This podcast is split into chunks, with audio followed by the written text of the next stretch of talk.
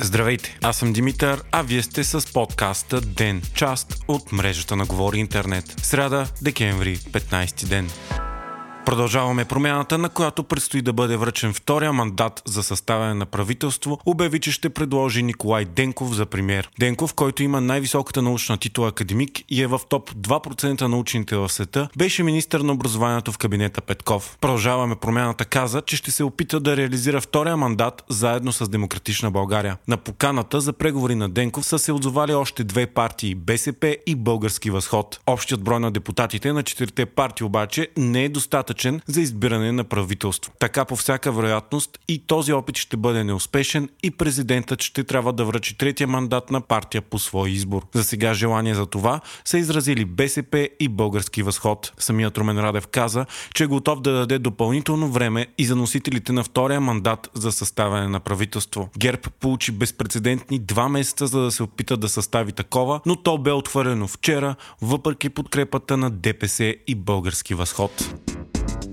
Окончателно от 1 декември 2023 година до края на февруари в София ще има зона, в която ще са забранени най-замърсяващите автомобили. Това реши столичния общински съвет с цел да се намали замърсяването на въздуха през зимата в столицата. По предварително проучване това са около 120 000 леки коли, регистрирани в града. Такива с първа екологична категория. Решението е първото по рода си в България, макар от години да се прилага в редица големи градове в Европа.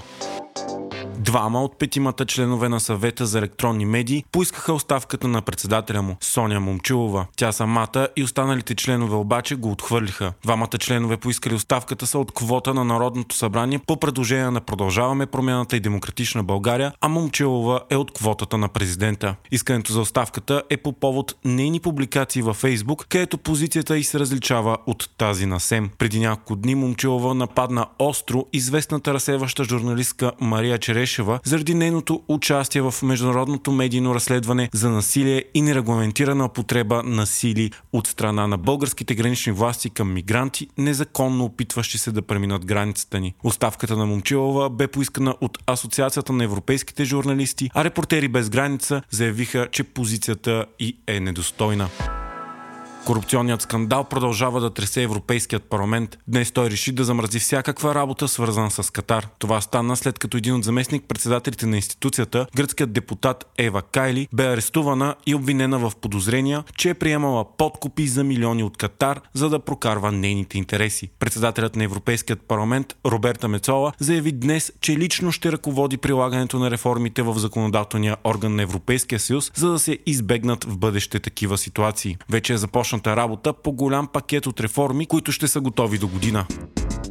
Франция се класира за финал на световното по футбол за втори пореден път, след като убедително победи вдъхновения отбор на Марокко с 2 на 0. Петлите ще се борят за титлата с Аржентина тази неделя. Матчът ще е ожесточен, защото Аржентина не е печелила титла от 1986 година насам, но е губила два финала от тогава през 1990 и през 2014. Франция пък може да се превърне в едва третата страна в историята, която защитава световната си титла. Това са правили преди само Италия през далечната 1938 година и Бразилия на Пеле през 1962.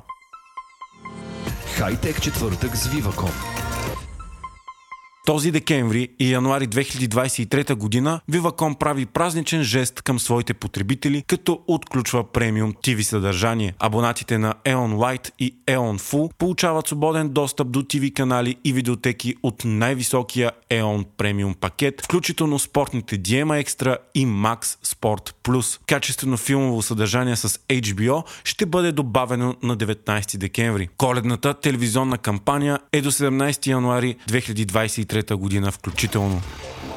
IT секторът в България отново е нараснал въпреки кризата. Това обяви Българската асоциация на софтуерните компании. За една година браншът е генерирал 7,34 милиарда лева или 4,5% от БВП на България. Това е ръст с 26%. Само за сравнение през 2015 година приходите на софтуерните компании са били в пъти по-малко 1,86 милиарда. Илон Мъск проведе битка с потребител в Твитър, който следи самолета му. Той обаче е правил същото и с самолетите на Владимир Путин и Бил Гейтс. Резултатът от това е промяната, че всеки профил, който дава информация за местоположение в реално време на когото и да е било, ще бъде премахван. Според Мъск, подобни профили нарушават физическата безопасност на хората, които биват следени. Мъск ще проведе и съдебно дело срещу конкретния потребител Джак Суини, младеж от Флорида. Според милиардера, заради него автомобил в Лос-Анджелес е следял автомобила на сина му, мислейки си, че всъщност следи самия Мъск. Вие слушахте подкаста Ден, част от мрежата на Говори Интернет. Епизода подготвих аз, Димитър Панайотов, а аудиомонтажът направи, както винаги, Антон Велев.